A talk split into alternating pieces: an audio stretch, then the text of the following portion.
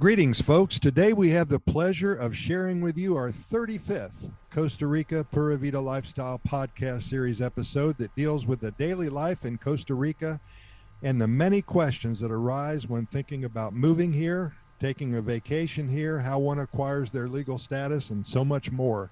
Becoming a resident of Costa Rica is a very involved process.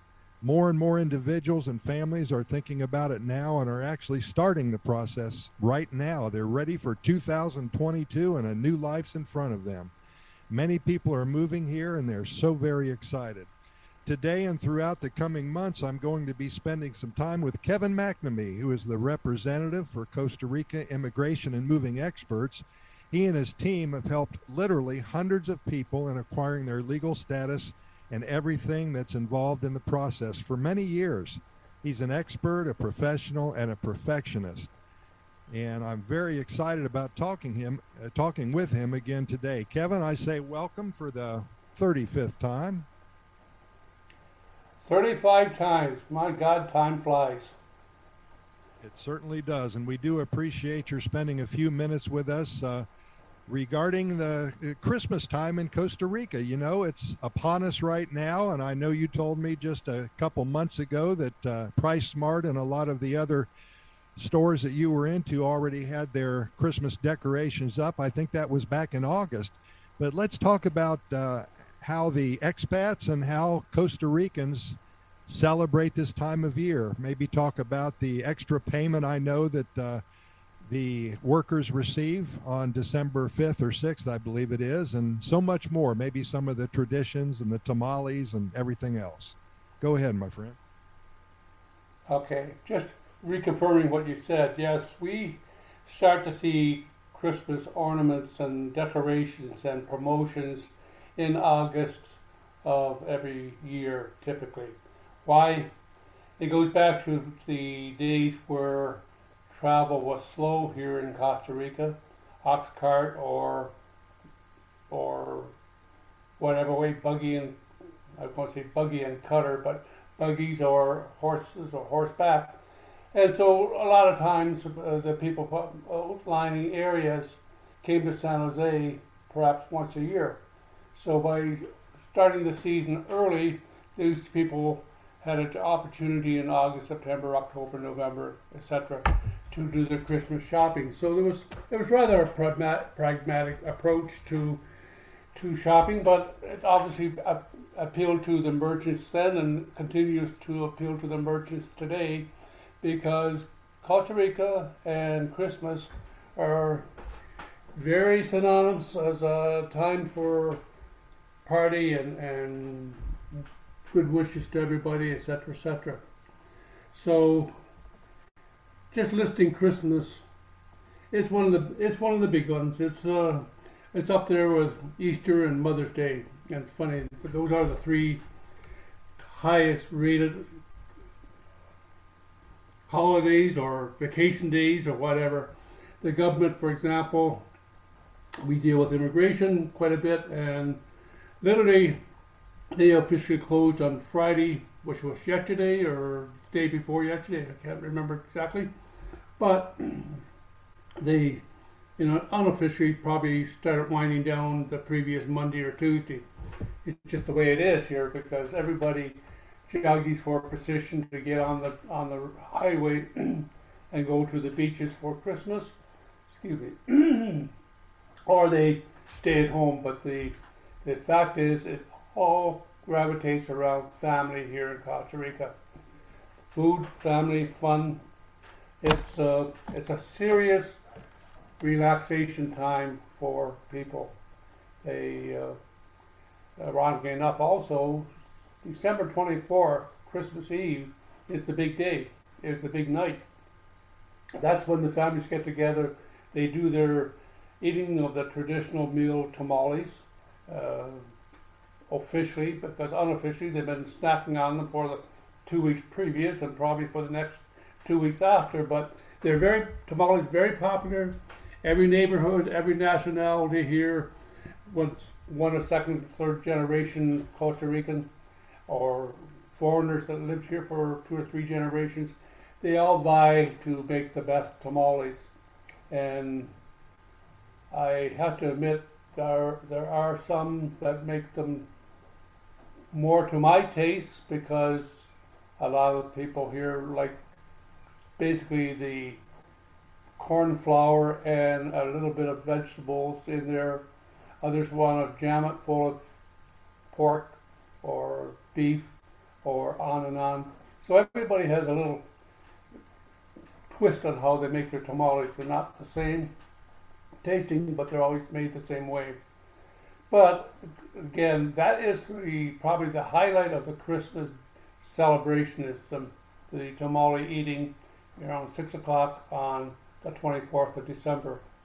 Then goes the gift opening, and then people either take off to do the religious services or whatever.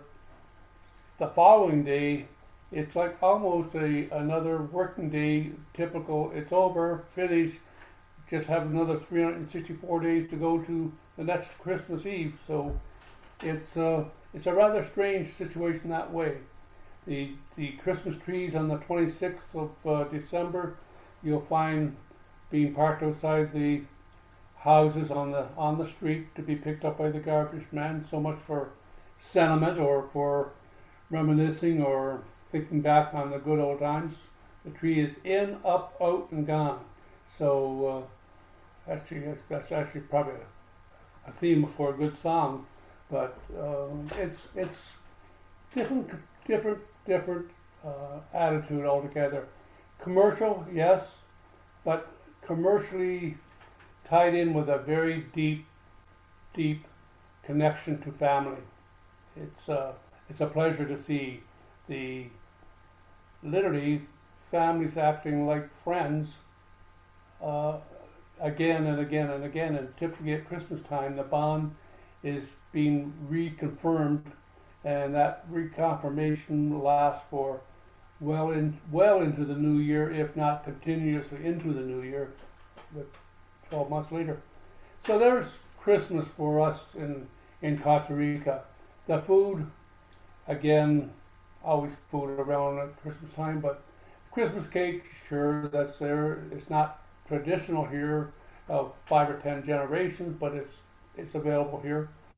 Uh, pork again is a, a big meat, part of the meat.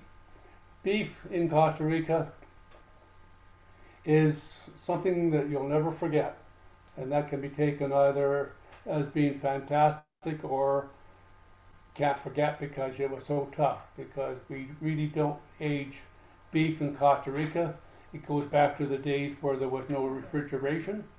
And so what they do was the, the town would get together or a community would get together and butcher a, a, a beast and they would cut it up in pieces and people would take it home and they would, within 24 hours, that, that animal was fully consumed. Therefore, it didn't have any time to age and it didn't have any time to mellow out. So the fact is, traditionally Costa Ricans chop the meat up finely, boil it till it becomes stringy, and then chop up the stringy meat and such. It's not a it's not a very popular dish as you can well imagine because of the different way of preparing it, but it's done the traditional way a fair amount now of hamburger. That's uh, ground beef is getting very very popular. As surprisingly enough, ground pork. Uh, ground pork. A lot of uh, a lot of ground pork here. In fact, I think ground pork would outsell ground beef twenty to one here in Costa Rica. Do you have any idea who created the first tamale? Yes, his name was James Jose Tamale.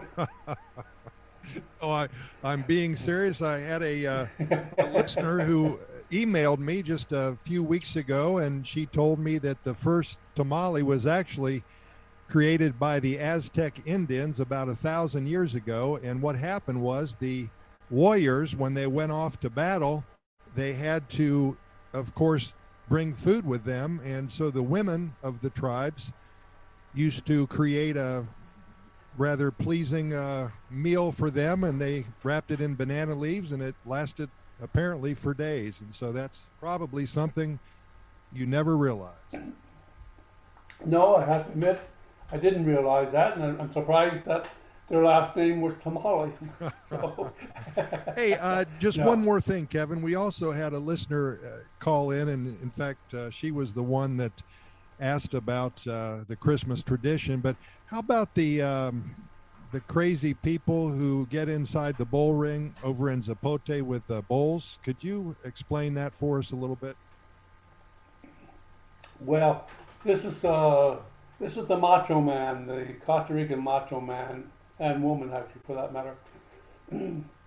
this is the spirit where bullfighting, though. Every time anybody that's not familiar with Costa Rica and knowing that Costa Rican are rather sedate and very friendly towards animals, they don't keep a tremendous number of pets of animals, but they appreciate animals and they let them do their own thing. In other words, they're not they're not trying to herd them up and put them in a, a reserve and such. But when it comes to bullfighting, everybody thinks of the matador and the and the arrow, the swords and capes and etc. etc. In Costa Rica, it's a little different, and in Costa Rica, quite often the bull wins, and inordinately number of times the bull wins. People do the bravo thing; they come up and they try to touch the bull by uh, shoulders or head, nose, flanks, rear end. And this is the macho thing, so that when the bull gets slapped on the rear, it turns around and charges after that person, so somebody else then slaps him on the side, the bull turns around. He gets into a, a bit of a, sadly enough, a, a bit of a frenzy as I see it, but there is no murdering the bull or killing the bull. There's no uh, nobody trying to poke it with a stick or anything else. It is uh, it's a way for the people to show their machoism and their bravery and their stupidity all rolled into one. And the bulls have no sense of humor. When they get fed up with this, or they get confused and, and then they get angry. And have you ever seen a bull clear out an arena of 30 or 40 or 50 or 100 people, that go, they they uh, they take their umbrage uh, with great force, and they can toss a person pretty high up into the stands. And the unfortunate person that gets tossed always comes to an abrupt end when he hits the seats or whatever. So it's a it's an entertainment. It's one I don't subscribe to. It's one I won't support. I won't even attend but you see it advertised or uh, televised on TV. And at home, everybody's trying to see if Enrique is there or Jose is there because he was going to go to the bullfight that day and he was going to participate. So family and such usually forbid their kids for doing it, and then the kids promptly go out and do it, and then deny it when they get home, but fail to remember that it was televised. And Papa and Mama have been watching this with a with a great degree of aghast. So it's it's it's it's not pleasant for the average person. It's it's a necessity for some people, I gather. I'm not a great proponent of it, as you can tell. Oh, absolutely. And then just one more thing. I, I believe you touched on it just a little bit. Uh, in the first week of December, all of the workers get the extra month. That's uh, that's a godsend for a lot of people, isn't it? Aguinaldo, and it's a very, very unique situation. I don't know whether it even goes, uh, you know, takes place on all of South and Central America. I know it does in Costa Rica, and it's serious and it's compulsory. Every, like I believe the the Costa Rican government this year had to set aside three billion dollars. Sorry, three billion. Yeah, no, it couldn't have been dollars. Must have been colones. That wouldn't be three billion wouldn't be enough, and three billion dollars sounds like it's too much. But anyways, they had to set aside a monthly salary for everybody that's in their employment. So if I have two members of staff they're both making two thousand dollars a month, I have to set aside four thousand dollars for their extra pay, and it's due, it has to be paid by the 20, 20th of, of December. It's uh, they they do have a chance to make that money in in the in the month, but it has to give the people time to spend that money. But it's a uh, literally, when you hire somebody, you're paying them 13 months for 12 months of work, plus vacations such above and beyond that. Expensive, but it's a tradition and it's one that will never change in this country. Absolutely. Well, Kevin, thanks a lot. It's been a pleasure. And uh, folks, we've posted Kevin's contact information and his website address in the program notes that are associated with this specific episode. Uh, when you're ready to have all of your questions answered and all of your concerns addressed, Kevin and his team, they're standing by, maybe not during the Christmas season, but January 1st to get started with your pathway to, uh, pathway, excuse me, to a new life in one of the happiest countries on the planet, if that's your desire. And if you haven't already, be sure to listen to our other 34 conversations with Kevin regarding residency and uh, everything about Costa Rica. All the links, links have been posted at the bottom of the homepage at Costa Rica Immigration and Moving Experts.com. That's Costa Rica Immigration and Moving Experts.com. And if you like what you heard today, why not share our Q&A session with your friends and family on social media? We love to share our knowledge and whoever uh, perhaps needs a little bit more information can get something out of it. And finally, if you come up with any specific questions or topics that you'd like me to ask Kevin when I talk to him in these episodes, uh, please let us know. Send your request to my email address at Costa Rica good news at gmail.com. That's Costa Rica good news at gmail.com. And Kevin, thanks again, and we'll see you soon for our next conversation together talking about everything you want to know about acquiring your legal status here in Costa Rica and so much more about this wonderful country. Well, you're welcome entirely. I'd just like to make a note. You say that we may not be working between now and Christmas, but anybody want to do a test and send an email, you'll know you're going to get replied to before Christmas because this is the bane of my existence when I have my office now located in my house. So guess what my pastime is, is, is communicating and such. So we're here, maybe not 24 7, but awful damn close to it. Bye bye. Well, that's beautiful. Kevin, thanks a lot. We'll talk to you again very soon. We appreciate your time. Hasta luego, amigo.